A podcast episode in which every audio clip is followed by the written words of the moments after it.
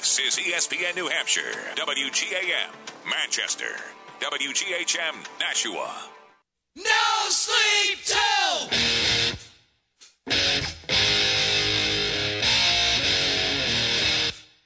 And the net is empty, and Smith finds it, buries it.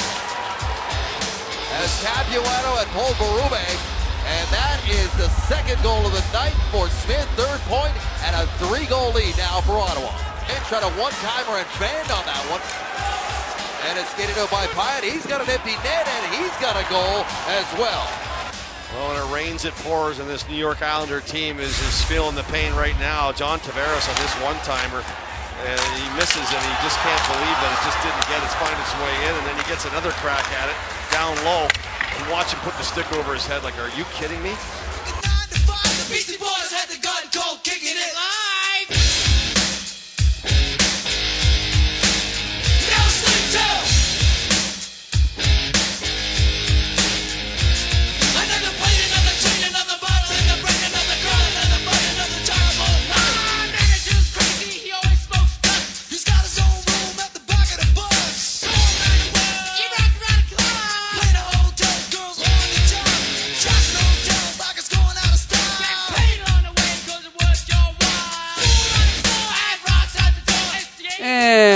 Welcome back to the stretch run here on ESPN New Hampshire. I'm your host, Jimmy Murphy.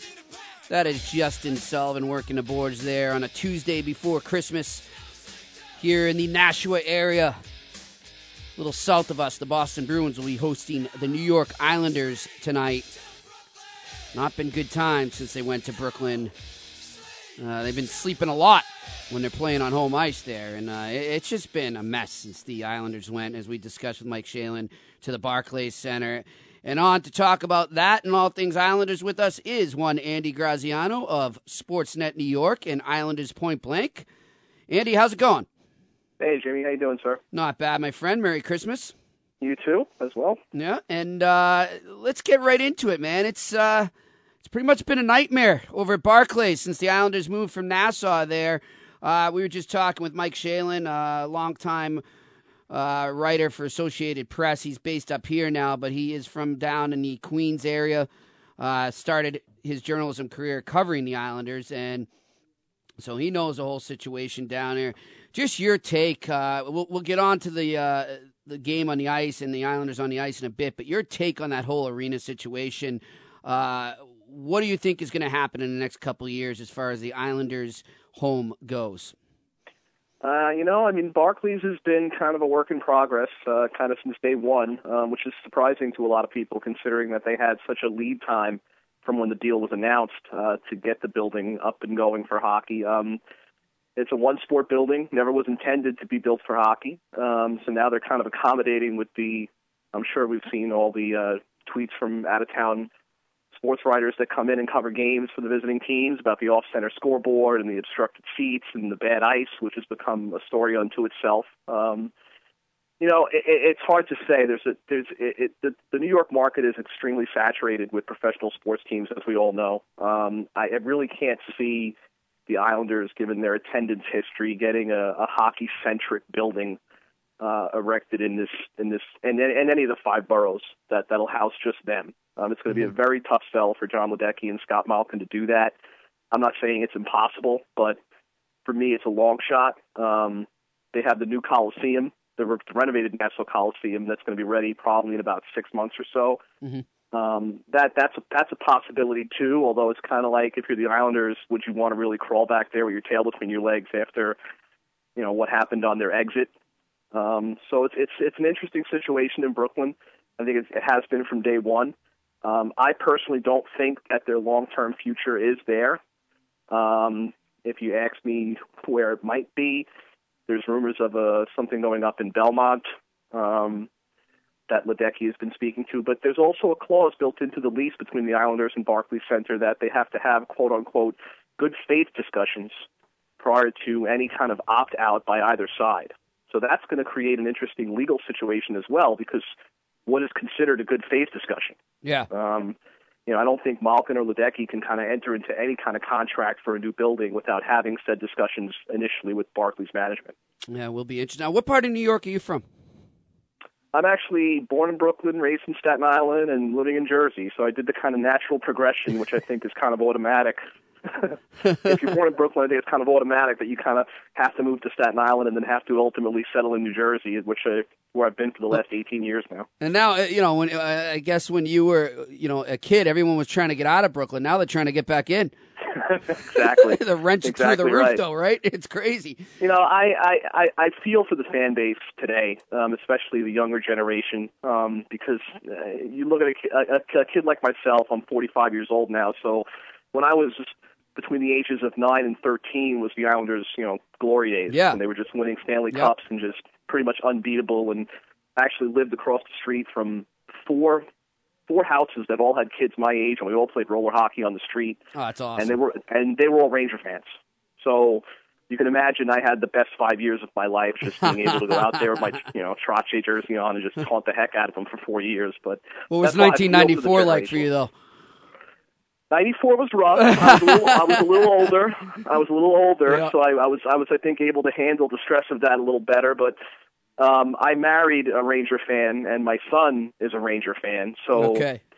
when I got into the journalism thing, my fandom kind of had to go out the Of window. course. You know, you have Yep. to kind of write objectively, and um, now uh, I, I end up watching as many Ranger games as I do Islander games. Believe it or not. For sure. Well, you got it for your job, but that's cool. And yeah, I thought it was going to be a great thing with them going to Brooklyn. I mean, like I said, everyone's trying to get in there, move there. It's a it's a it's a hopping area there. You know, it's a it's a great borough now, and um, I have some friends that are diehard Islanders fans from Brooklyn, like yourself, around the same age, and you know they were psyched, and I'm like, that's so I'm so happy for you guys, and, and then it's just gone south, and you know it's translated onto the ice, whether they want to say it or not, it it, it does sort of have that cloud that hangs over the the collective mentality of the team, and now you've got another thing that we won't call it a cloud yet. It's a uh, let's call it an approaching storm, and that would be the status of one John Tavares, who's the captain of the team, the centerpiece of the team, and of course he is an unrestricted free agent in 2018, and already. Uh, at least the Canadian media is starting to churn uh, that he will want to go back to his native Toronto, as they did the same thing with Steven Stamkos, um, and he will want to play for the Leafs, or at, at, at least he is going to want to leave the Islanders. And your take on that right now and how you see this situation developing. Are the Islanders right now feeling the pressure internally to build even more around Tavares and give him some guys to work with uh, to keep him on board and avoid what would I, you think the arena is a public relations mess? This would just dwarf that. It would it would be horrible for them to lose Tavares. What do you think they're doing right now? You know, um, Ledecky's been hard at work the past six months, um, trying to come up with a team president that can kind of sit on top of Garth Snow. Garth Snow currently holds that title of team president and general manager. What Ledecky wants to do from day one, Ledecky told us uh, at a summer luncheon in, in Manhattan that he had with media that um, he really wasn't going to. He he didn't want to meddle in the hockey operations side of it. That he wanted to kind of stay more on the business side of things kind of making it making the fan experience better and enhancing that for the people that come to Barclays to watch Islanders hockey, improving the amenities for the players and their families, et cetera, et cetera. So he really needs somebody to come in and be that team president and kind of give Snow that level of accountability from top down, which honestly we haven't seen um, in Brooklyn with the Islanders. You know, Garth Snow really is answering to Ledecky, who we know is not involved in hockey ops. So where's the accountability there?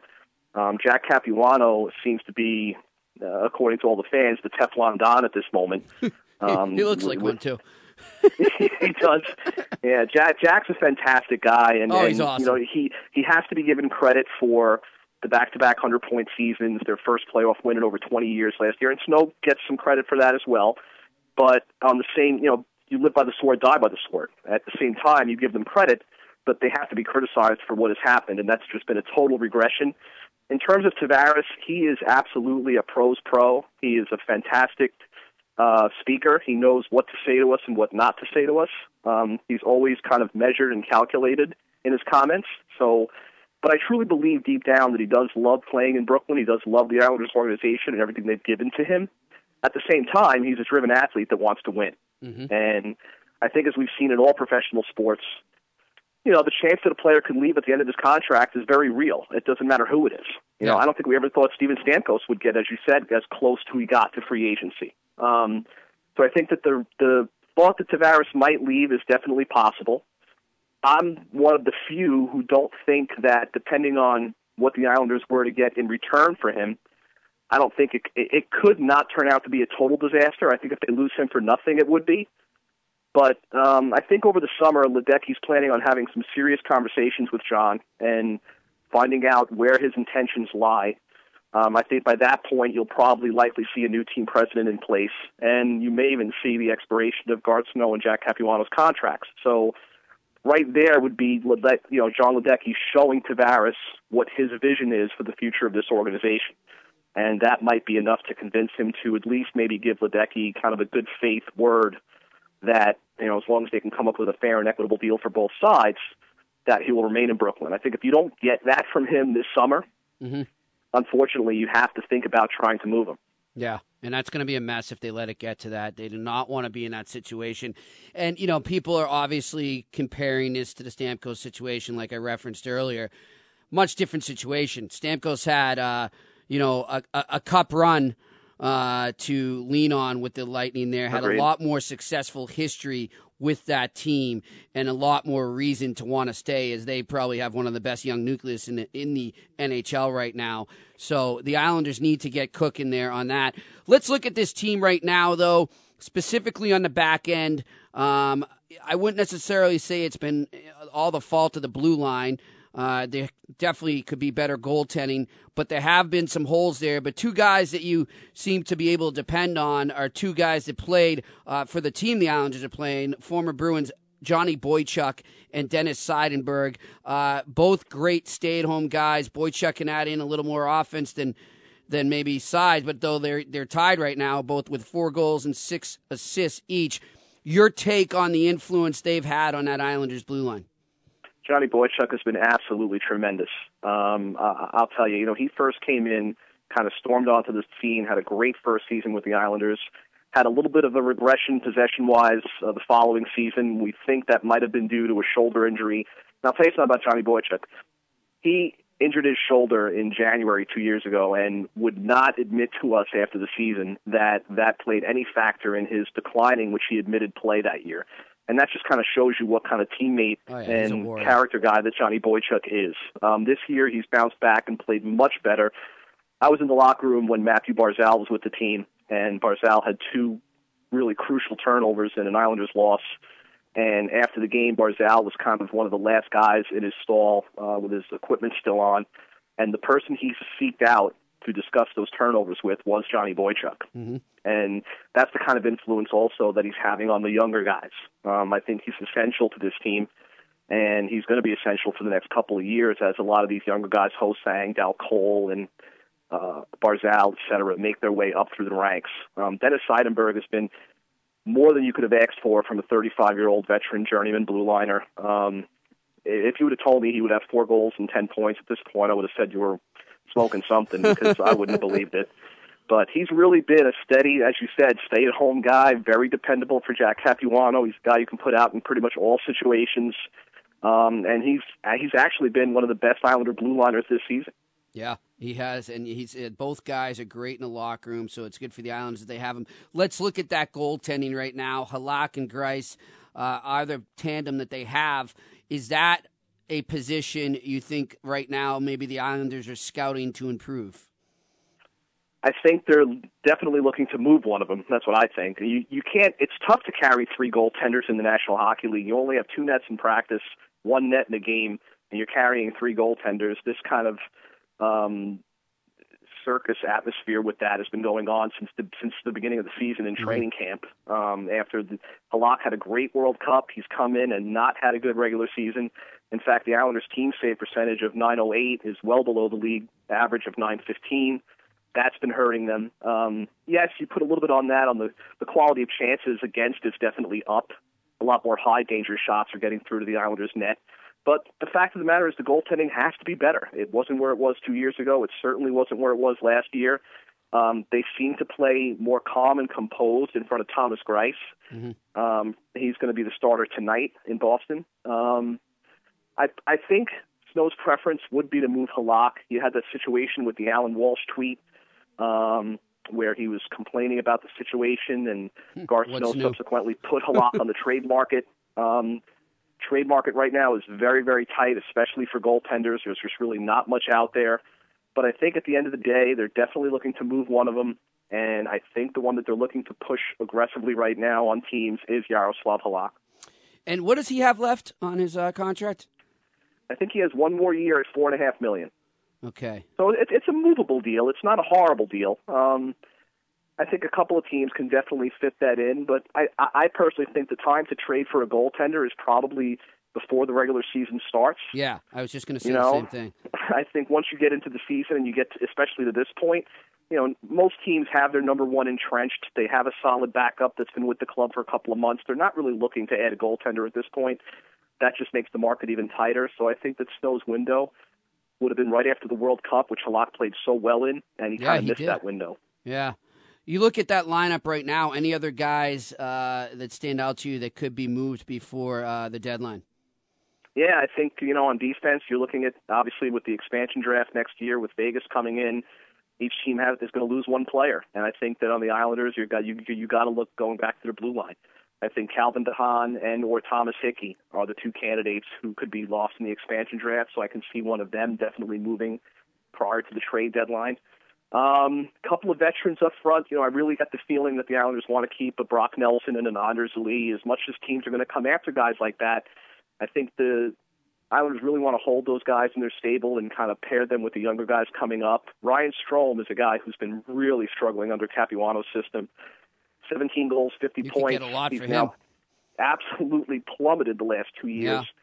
Possession stats have gone off the rails. I think that's a guy they're looking to move. There's been some word about some talks going on in Arizona, maybe to pair him back with his brother, uh, Dylan, who's out there. So I think Strome, Dahan, Hickey are definitely candidates to be moved prior to the deadline. I'm not sure if any of the other contracts there are movable. They've, they, they'd like to get Nikolai Kulemin off the books, but I can't see much of a market there unless Snow's willing to accept, you know, a very poor draft choice for him. And what has been the? Uh, I mean, I imagine I know your answer, but in terms of the fans' response, uh, the deal they signed one Andrew Ladd to uh, after you know watching uh, letting Okposo go, and who's the other guy that they could have if they had kept both of them, pretty much would have equaled Uh, off the contract. Okposo, Nielsen, and, Yeah. and Martin Yeah, in the summer. and, you pretty much could have kept at least two or three of those guys for what you paid Andrew Ladd. He's getting five point five a year. Uh, he signed up through 2022-23. What's been the response to that? Because uh, my opinion is it hasn't worked out too well.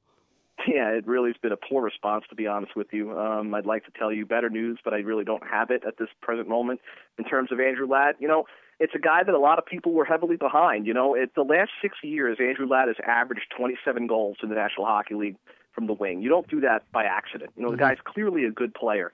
Um, but again, he comes into a situation where he's replacing a Kyle Okposo who's been with the Islanders for his entire career, pretty much 25 to 30 goals, 60 to 65 points you know, wingman for John Tavares, friend of John Tavares. Now he's gone, so Ladd comes in under those expectations. Only has one preseason game to play with Tavares, a new teammate. Plays on his line for about two weeks. Capuano pulls him off and never puts him back on there again. Jeez. Never to be seen again. So he really didn't have the chance to develop any chemistry where I think he belongs, and that's on that first line wing position playing with Tavares. Um, That's definitely contributed. Obviously, the way that the contract has him gripping the stick extra tight. Um, so yeah, that hasn't exactly worked out. I'm not totally sold on Andrew Ladd being a bust just yet. I think when you look at that contract, you automatically think bust to begin with. If you're going to be worth that kind of money in three, four years, absolutely not. Um, but that was the going market at that point. You know, I think Yeah. what fans always seem to miss is comparables. You always have to look at comparables and see what other guys in the league are getting. You look at the deal Cal Clutterbuck just signed. Oh. You know, that's less money than Justin Abdelkader got in Detroit. And, you know, they're similar players in their style of play. Yeah. Um, so I think fans, when they look at the contracts off the cuff, they kind of say good deal, bad deal, but they kind of don't look at comparables. And that's really what guys were getting at that point. Garth Snow maybe to, maybe bit off a little more than he could chew, letting Okposo, Nielsen, and Martin all walk. And he's poorly replaced them right now with Ladd and Chimera. He never replaced Nielsen. Um, instead, giving that money to Casey Cizikas, who's had a good season but is now out with a rib injury. Um, so it's just been a disaster from all from all fronts, from top down. To be honest with you. Jeez. And you know, it's interesting too. It, it reminds me the whole you, you mentioned Clutterbuck there, and I think of the success him, Cizikas, and Martin had. And when you look at it, uh, when Martin leaves, it's like from the outside, like, oh well, they lost a fourth liner, big deal, Right. Right, but we know in Boston from when the Bruins lost Shawn Thornton and they broke up that wonderful energy line they had of Paille, Campbell, and Thornton. It was a big deal, and that all those guys will never be as good as they were when they played together. But when they're together, they had this chemistry. They did their jobs right, and they were a big spark plug for their respective teams. And you saw that happen uh, when that line was broken up in New York as well. That's an absolutely great point, Jimmy. You know, I think that too many too many times fans in this situation like today will go back and look at Matt Martin and say, "Oh, he's got two goals and two assists. He's really struggling in Toronto. The media's on him. Well, the, the you know, the media's on everybody in Toronto, but um, you know, again, what you you just brought up was excellent. The the energy that Matt Martin brought to the rink every single day, on and off the ice, the community Right. service that he did, the connection that he had with his teammates, the the, the jocularity with Boomer Esiason because he's dating his daughter Sydney. You know, just stuff like that. I think was what he brought every day to the team on and off the ice, and that energy is just out of the lineup right now. Jason Chimera has just not brought it on a consistent basis. Um, he was never expected to. I think that when Snow signed Chimera, he was expecting more offense, which he'll probably get. But again, you're lacking that now intangible with Matt Martin. You're lacking that closeness between Tavares and Okposo. You're losing Frans Nielsen, one of the best defensive forwards in the game, for, for pretty much nothing. I, I think the Islander roster over the summer really did regress in that way. And I think that you're really seeing that um, evidenced on the ice with a last ranked power play, a 26th ranked penalty kill. You know, a team just that's struggling to get anything going in any consistent fashion. You know, third periods they've been absolutely dreadful. Their last during this five game losing streak, they've been outscored 12 to nothing in the third period. Yeah, it's it's it's crazy, man, and it, it's amazing because you know we're living in a world of analytics, but analytics can't judge what we just discussed there. Exactly. You know, but hey, listen, Andy, great stuff, my friend. We appreciate you coming on. We'll have to get you on down the road. Keep up the great work and uh, have a wonderful Christmas. All right. You too, Jimmy. Thank you, sir. All right, Andy Graziano join us. Oh, and I forgot to mention to him too. I had a nice New York band here as we go out. Little De La Soul, me, myself, and I. So uh, we'll dedicate this to John Tavares because that's how he's feeling right now on the island. Uh, the New York Islanders, Boston Bruins tonight at TD Garden. We'll have more on that. And of course, the Bruins pregame show at six, and then the Bruins Islanders at seven here on ESPN New Hampshire. But we got two more segments in a stretch run, so stay with us. We'll be back.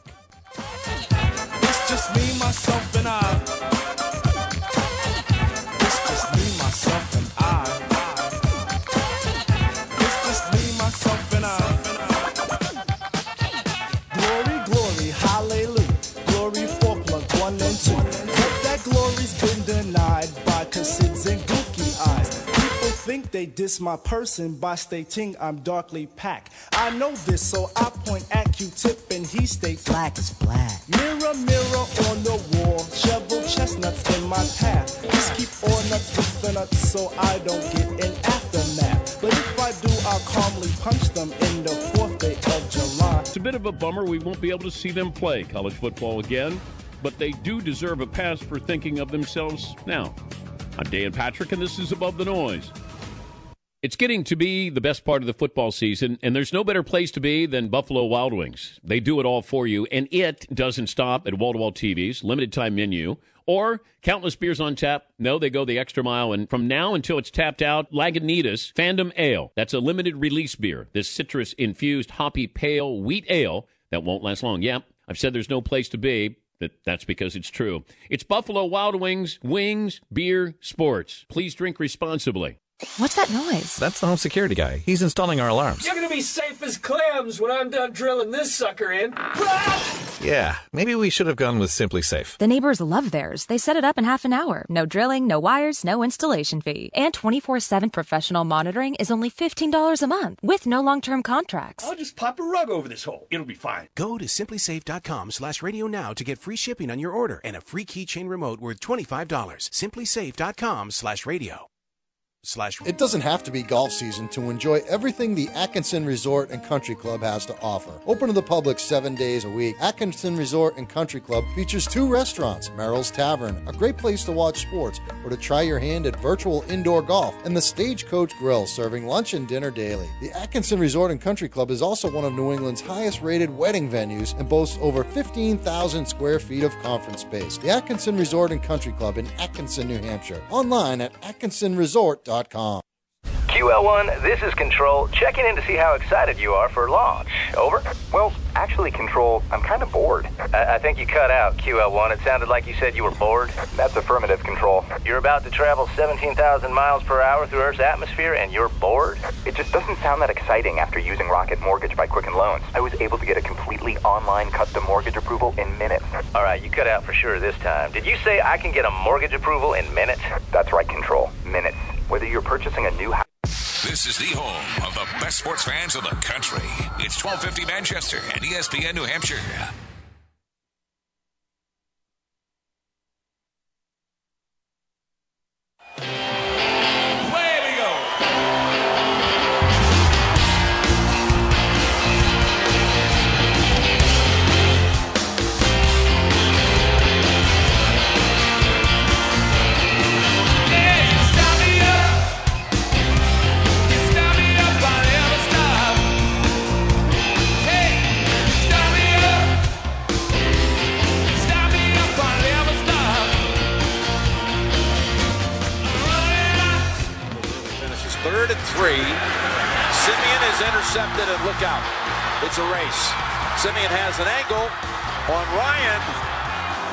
Brought down eventually, though, by Demaryius Thomas. That's Blount. And he's got his 15th rushing touchdown of the season. The pick two return. That's Norwood. And he fumbles again. Oh, wow. Bookends. Bookend fumbles. Bill Belichick comes back here today and his team, especially that defense, just dominated the Broncos the last three quarters. We had one touchdown in this game, and it was a one yard plunge.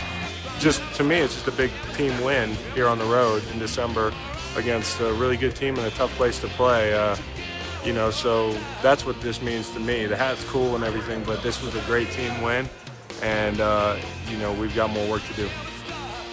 Snapchat takeover gang gang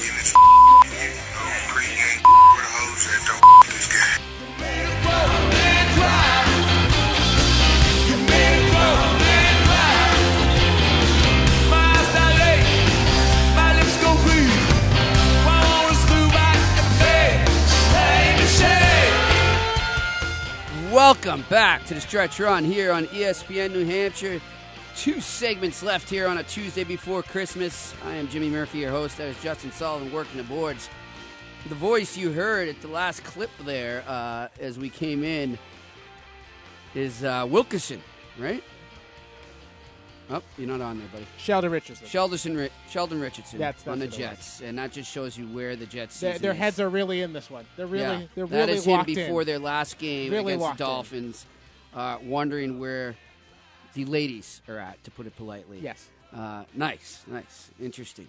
Uh, well, on to talk about the New York Jets and the New England Patriots who uh, do battle in Foxborough on Christmas Eve day at 1 p.m. Here's our good friend. We were uh, trying to get him earlier. He got caught up in the Patriots locker room. He is free now, and that is Mike Giardi of Comcast Sportsnet New England. Merry Christmas, Mike. Same to you, bud. Uh, the Jets, uh, they are just they're just not there anymore, are they? They're, they what a mess they are, my friend. Yeah, you know, I I, I never discount the the rivalry and the fact that the Jets, you know, they've played in like seven or eight games and been decided by a touchdown or less. The last blowout was the butt fumble game with Mark Sanchez on Thanksgiving. Um, but you got to wonder about where the Jets are right now. It, it seems like um, they're not playing all that hard for Todd Bowles. Uh, they don't believe in any of their quarterbacks, uh, and that high-paid defense with first-round picks all over the place is underperforming dramatically. So I think they went from ninth in scoring defense last year. I believe they're 27th this year. There's just a lot of things that uh, make you wonder if they even have any pride and they're willing to bring that into New England on Christmas Eve. Yeah, I'm with you there. And you know, it's interesting. We were just talking. Uh, we were teeing up the Bruins Islanders in the last segment. We had a Islanders writer on, uh, Andy Graziano from Sportsnet New York, and it's kind of they're the same boat. That team, they're they're kind of the hockey version of the Jets right now. And he said it's just tough. I mean, even coming to cover a team like that at the rink every day, and it must be the same for some of the New York media too. When you're you're just in that atmosphere and dealing with players that potentially don't care right now, eh? Yeah, I mean, look, the, the Richardson thing is an example. You know, they gave Muhammad Wilkerson big money in the off season, even though he was habitually um, missing or late for meetings. Uh, you know, and I, I don't know if he promised him he'd change, but he's still doing the same things. They suspended him for part of a game because of incidents like that. Richardson was also suspended for stuff like that. I mean, it's just um, just everything that had they had seemingly built in the first year under Bowles and were ready to take that next step. Um, someone pulled that step away, and you know Woody Johnson, their owner, is a uh, he's a meddler, and I wonder, you know, I, I can't stand firing coaches after two years, um, but I can totally see that happening in New York. Um, and they just, you know, then they then they're hitting the reset button button and starting over, and that's you, know, you look at look. There's a lot of reasons why the Patriots have maintained their success. Um, obviously, having maybe the greatest quarterback of all time and the greatest head coach of all time, but there's also a consistency to the whole program. And every time you hit that reset button and you change, uh, you set back your your program for years and years and years because then the new guy comes in and he doesn't really want the quarterback, but the quarterback's under contract for another year. So you got to play that out, and then he's going to bring in his own guy, Mhm. and then well, that guy needs time to develop, and you know, it's just that whole concept, and that's what you keep seeing in this division. It's all the teams and the turnover that they have there, and um, the Patriots have had great players and great coaching and great quarterback, but there's also a consistency to what they do that no one else in the division has been able to to achieve. And the Jets are impatient, and I can totally see them blowing things up at the end of the year, and that's. Um, it, there's just no way they succeed in this league if you keep doing it like that. Yeah, it's t- it's tough to watch. Even if you're not a Jets fan, just as a football fan, it's tough to watch. And like you mentioned, a rivalry there too. You know, you want to remain a rivalry. You, you want to see the team you cheer for win, but you also want to see the the opponent uh, be competitive. Uh, but let's look at the uh, the Patriots side of things. And you mentioned the Jets defense. Well, the Patriots defense is headed in the complete opposite direction after being heavily criticized uh, for much of the first half of the season, uh, obviously having some controversy with the departure of Jamie Collins and Sheard and everything that just went on with that defense, all of a sudden they have just gelled at the most perfect time in the season. And uh, right now, they are top 10 in yards allowed. Uh, they're on pace for the first time in since 2003 uh, to finish with the best scoring defense in the league, uh, and they've also uh, haven't allowed more than 64 rushing yards in their past four games. Uh, what do you credit to this? I won't say turnaround, but this progression that we've seen in the second half and the way they've gelled together. Well, I think in some of the reshuffling of personnel, uh, including you know after the Collins trade, you're trying to figure out some of these new guys what they did, what they did well, and I think they've sort of settled on. Um, you know, McClellin, Shea McClellin has a specific role now, and Kyle Van Noy has shown enough to have a specific role. And even Landon Roberts, who hasn't played a ton, and I think we all thought he was going to play more after the initial trade was made. Um, he has a role, and I think they're they're playing very good assignment football, and that means you know not necessarily spectacular plays from some of these guys, but you're going where you're supposed to go. You're taking on the blocker you're supposed to take. You're hitting the gap you're supposed to hit, and then you're letting some of the other guys, the Hightowers, the McCourties, the Butlers, uh, and now Trey Flowers, you throw in that mix, make the play. Um, and I think they weren't getting enough of that early on, and they clearly are. I also think there's been an improvement in the back end with their coverage, and you know, Belichick always talks about everything has to be married when when it comes to you know if you're going to get pressure on the quarterback, you have to cover guys down the field or in, in shallow areas and give the guys time to get there. And they weren't doing it. Some of it was by scheme, you know, rushing three, dropping eight, but some of that just was they just weren't they weren't tough enough. They weren't covering well enough, and now you're getting that, and you saw that in the Denver game. They played pr- primarily cover two, um, some man, but primarily cover two. But they played some cover two man. They mixed it up. They confused the quarterback, and when guys were in zones and areas, they adopted it like it was man, and they covered him, and they were on the hip pocket, and they were forcing him to make tough throws. And that's something we didn't see from that group, other than Malcolm Butler, really for a better part of, you know, whatever the first eight to ten weeks of the season. And now you're getting it, and it it makes a world of difference. And and and certainly, I think Flowers' emergence too has been another part of that as well.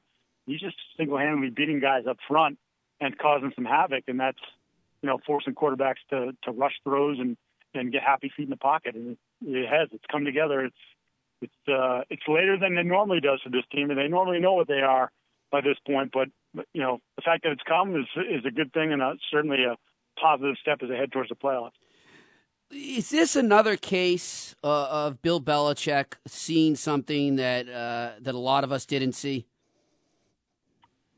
I mean, you have to say yes, right? I mean, because you subtracted talent uh, by trading Collins, but you got some cohesion in that defensive unit, which he felt clearly was lacking. And maybe the move also was a signal to other guys like this is just we're not doing it. You're not like I will I will do whatever I have to do. And if that means trading you or sitting you down, uh, as he did with Jabaal Sheard a couple weeks later, then that's what I'm going to do. We're going to play it the way I want to play it. Mm-hmm. And you can't. At the end of the day, when those guys look at themselves, especially the guys that have been here for a long time, it's like, well, it works. You can't doubt the resume, and you know it seems to be working again. Yeah, it's it's unreal, man. It's, it's he he does it all the time, and you know the other thing he's got to be happy about, and I think he almost seems more happy. Obviously, he loves when Brady's out there and he's throwing touchdowns and the offense is clicking and and Blount's running and everything's working on. Of course, he loves that. But you all, there's something different about his smile and his reaction when the defense is winning the game, isn't it? Well, I think that because for I don't even know. I mean, how many years have we said it's you know Brady? They go as far as Brady carries them. Yeah. Um, and the defense has sort of been an afterthought. And then the, the year that he puts together a real secondary with Revis and Browner, uh, no coincidence you win a Super Bowl. So I think there is certain pride element for him being a defensive guy first to see his defensive unit going to Denver, a place that you historically suck in and Yep. have found a million ways to lose and, and at times have been embarrassed and go in there and hold, albeit a struggling offense, but one with some talent on it, to three points. I mean, how can you not, if you're a Belichick, how can you not derive satisfaction from that, that you held that team to three points? I mean, go anywhere, play anybody. If you hold them to three points, you're winning 99.9% of those games. Yeah. It's it's awesome. It's it, it's great, and I think the same thing. Like I would, th- there was something, something just felt so right and so 2003 ish or 2004 ish about that that win the other day. I don't know what it was, but it, you know, it obviously stems from the defense. But they they just they seem to know right now. They they can taste it, and you know another thing too is I want to bring up before we let you go, Mike, is another division championship, and, and of course they have a bigger they have their eyes set on a much bigger prize, but at the same time. It's something to be proud of, man. I mean, it's an amazing feat, not just in football, but in pro sports. What this team is doing before our eyes uh, over this span, we may not ever see this again. Yeah, in the salary cap era, I mean, it's it's pretty damn near impossible. Uh, you know, just the the the sustained success um, and the domination of this division, and now seven straight years where you have a first round bye. I mean, it's just a, it's absurd uh, in this day and age with the balance and the league that's built on parity to be able to roll like this every single year and be in the mix every single year. Um, I think the hardcore fans really appreciate it. I think sometimes maybe some of the some of the the newer fans don't, and I think that's sometimes why you see uh, an atmosphere at Gillette that you don't necessarily love if you're a football fan, and when you go some other places and you see a real home field advantage. Um, but I think the hardcore people get it. They understand what they're watching, and they understand how difficult it is. And you know, talking to Matt Slater, and Slater's been on eight straight division-winning teams. He's won a division, I think, every year he's been here, except Yeah. for the first year, which was the the Matt Cassel year. Um, and you still went 11 and five with a backup quarterback who hadn't thrown a pass since you know his senior year in high school or whatever. And he just said, you, you know, you try not to reflect because you're you're caught up in the moment. He's like, but it is pretty amazing to be able to do this with the amount of turnover too, because it's not not looking at the same roster. You're looking at a couple of the same pieces, but by and by and large, you're turning this thing over every two or three years, and you're still doing it. It is it is pretty awesome as a fan. It's pretty awesome um, as someone who gets to cover it because you know uh, you're covering meaningful games and uh, basically all season long, and, and you almost plan on being at the Super Bowl in February because that's how good they are every year. It's it's uh, it's something. It's something else. Well, listen, you keep up the great work, Mike, and have a wonderful Christmas and New Year, and we'll talk to you down the line, all right? You too, Murph. All right, that is Mike Giardi joining us from Comcast Sportsnet New England. One segment left here in the stretch run on ESPN New Hampshire, and then after that, we've got you all set for Bruins hockey. We give you the ESPN New Hampshire pregame show from 6 to 7, and then we will give you a live broadcast of the Boston Bruins hosting the New York Islanders here on ESPN New Hampshire. Stay with us. change with every new day. Still, I'm gonna miss you. There's no time to lose, I heard her say. Catch your dreams. It's the Stretch Run with Jimmy Murphy. Weekdays from 3 to 6 right here on ESPN New Hampshire.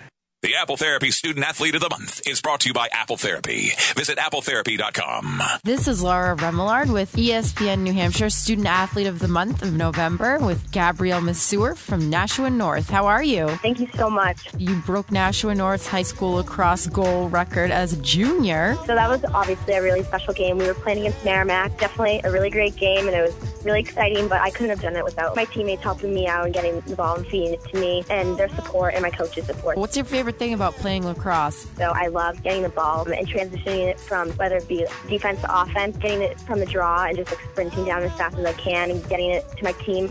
I really like the teamwork and effort. On here, I'm seeing some volunteer work at the Nashua Soup Kitchen. Yep, I'm involved a lot in like within my school and like sports in my community. Nashua Soup Kitchen's one. I'm also vice president of National Honor Society. I'm a leader in Titan Connections. I'm a leader in Team Titan. I'm actually the secretary of the class 2017. And where are you looking at going to school, Gabby? I'm actually committed to play um, lacrosse at UNH. What is your inspiration to go above and beyond? My parents have always been there to support me and to believe in me, and I think that has really helped me become like the athlete I am and always reach for the stars and to go with all my heart, push to be the athlete and the person I am. So they definitely inspire me so much. That was Gabrielle Masur from Nashua North, Apple Therapy Student Athlete of the Month. Nominate your son or daughter. Sign up now at ESPNNHradio.com. With six New Hampshire locations, Apple Therapy's comprehensive orthopedic rehabilitation clinics offer convenient access to a wide variety of services. Apple Therapy uses the latest technology and treatment techniques such as trigger point dry needling, active release techniques, running gait video analysis, and Graston technique. Plus, they are networked to most providers in all insurance companies. Apple Therapy is located in Amherst, Bedford, Manchester, Nashua, Londonderry, and Executive Health Club. For more information and access to their video library, visit appletherapy.com. Map out an adventure your whole family will always remember. Disney on Ice presents Passport to Adventure. Journey across the African plains with Simba, Timon, and Pumbaa. Fly off to Neverland with Peter Pan and Tinkerbell. Explore the underwater world of Ariel, Flounder, and Sebastian. And trek through Arendelle with Anna, Elsa, and Olaf from Disney's Frozen. The journey begins in your hometown. Playing January 26th through 29th at SNHU Arena in Manchester. Tickets are on sale now. Visit DisneyOnIce.com today. The 2016 Chick fil A Nashua Holiday Basketball Tournament, Wednesday, December 28th through Friday the 30th at Nashua High School South. This year's event features girls and boys teams from Nashua South, Nashua North, Alvirne, Souhegan, Milford, Goffstown, and Merrimack, along with special appearances from the famous Chick fil A cows. Games start at 10 a.m. each day, and tickets are available at the door. The 2016 Chick fil A Nashua Holiday Basketball Tournament, Wednesday, December 28th through Friday the 30th. More info at nhsportspage.com. Ace is a place with the helpful hardware, folks. We just bought a fixer upper, and I don't know where to begin. So I went to see Paul at our neighborhood Ace. I told Nate we have everything he needs to help him repair their home, from a wide selection of paint colors, craftsman tools, and the best lawn and garden brands. Ace is a place with exactly what you need. starting with help. Ace Hardware now is a brand new store in Nashua on Pearl Street downtown. That's right, a brand new Ace Hardware store in tax free Nashua, New Hampshire. Nashua Ace Hardware is a division of Nashua Wallpaper. You're listening to The Stretch Run with Jimmy Murphy. Stay tuned for the right time with Bomani Jones. Only here on ESPN New Hampshire Radio.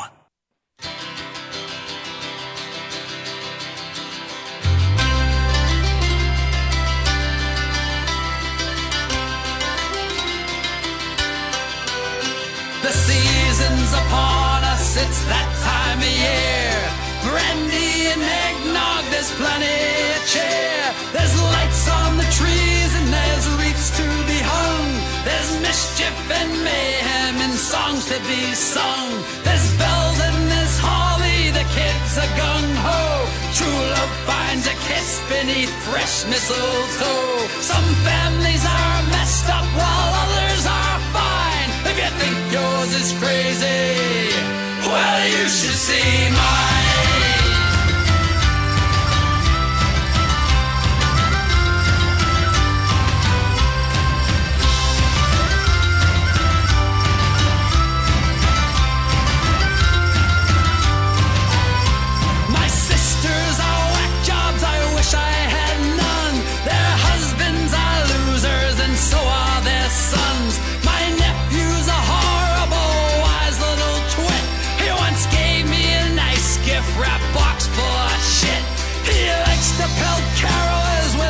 icy snowballs. I'd like to take 'em out back and deck more than the halls. With family like this, I would have to confess I'd be better off lonely, distraught, and depressed. The season's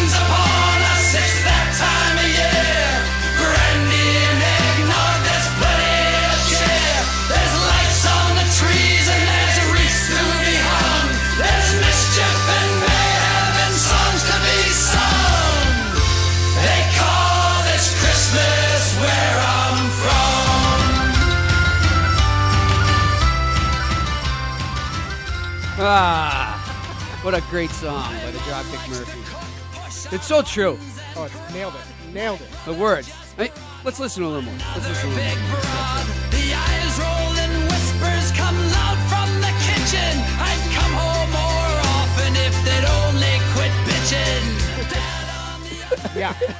I mean, that's the holidays, man. Nailed it. Nailed it. You know, the chaos that ensues in every family. But hey, that you know what? We we battled through it, and we're grateful to have our families. But man, it is the, some of the stories and the stuff that happens in the holidays, and just yeah, it's one of those songs that everyone can relate to. The season is upon us. Uh, but yeah, exactly. By the Dropkick Murphys. We are the Stretch Run here. I'm your host, Jimmy Murphy. That is Justin Sullivan. We are winding down here, taking you down the stretch run of the stretch run on the Tuesday before the wonderful holiday that is Christmas, Christmas Eve on Saturday, and Christmas on Sunday. We will be off on Friday and Monday.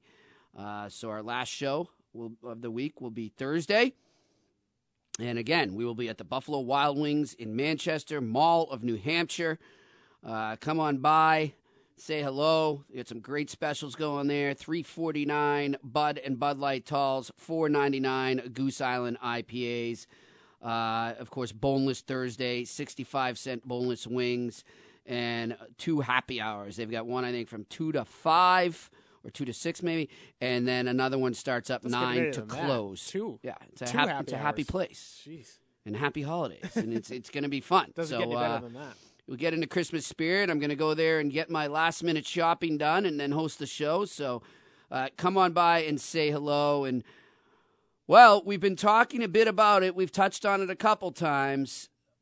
The potential of Patriots Giants Super Bowl, and now uh, a story on uh, Christian Arcand's favorite uh, site there, Barstool Sports. Yes. Uh, the million dollar question: Do the Pats fans want to play the Giants in the Super Bowl?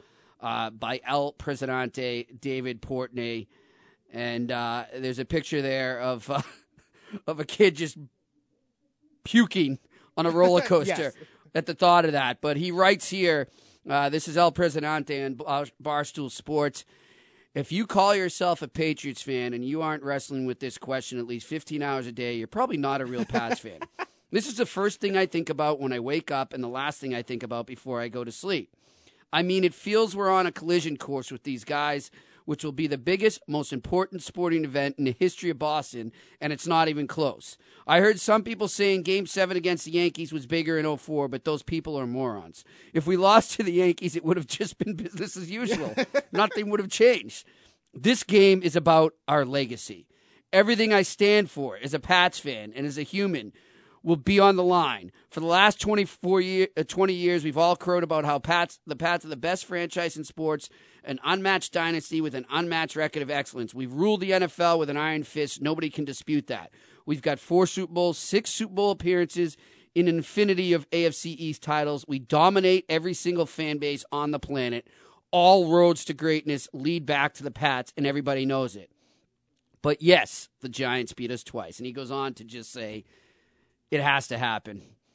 Uh, Hell no. No. To the no, no. no, I want nothing to do with the Giants. I don't.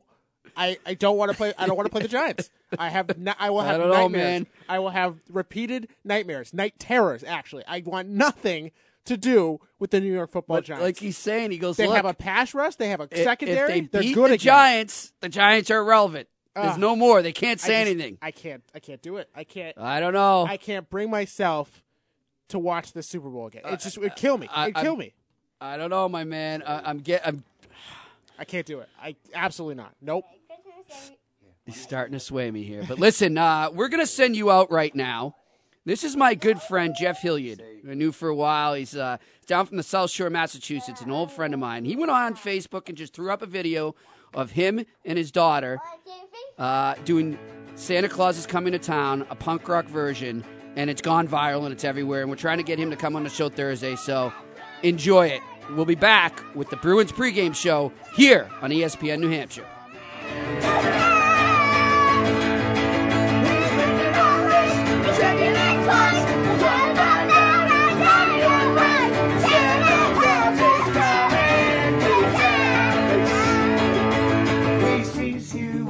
Sleeping.